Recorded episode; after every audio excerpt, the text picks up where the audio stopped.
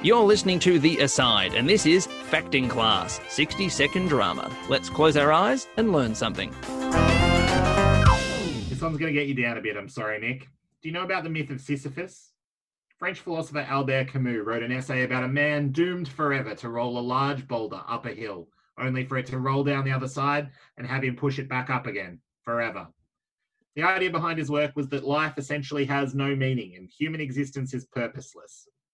Absurdists didn't believe in an afterlife or a god, and they believed that human life was fleeting, and our struggles, yeah, you guessed it, absurd.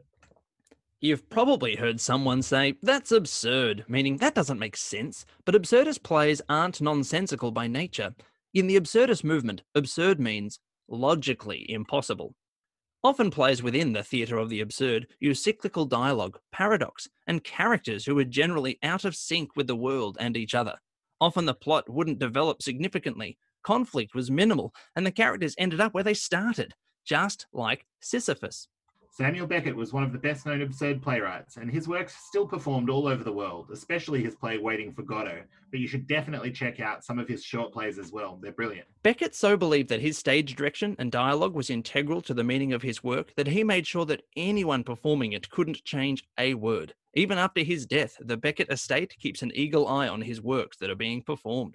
So here's a question What are some examples of the absurd that you see in the media? Or what about in your own world? Here's an activity for you to try. Perform a scene where one character is trying to find the answer to a question, but the answer never arrives. Add in two or three events which prevent that character from finding out the answer they want. Is it satisfying for the audience to watch? I'm Nick. And I'm Tim. That was Facting Class 60 second drama. Thank you to Aaron Searle for providing the music, to Eltham College for letting us record here, to Drama Victoria for your support, and thank you for listening.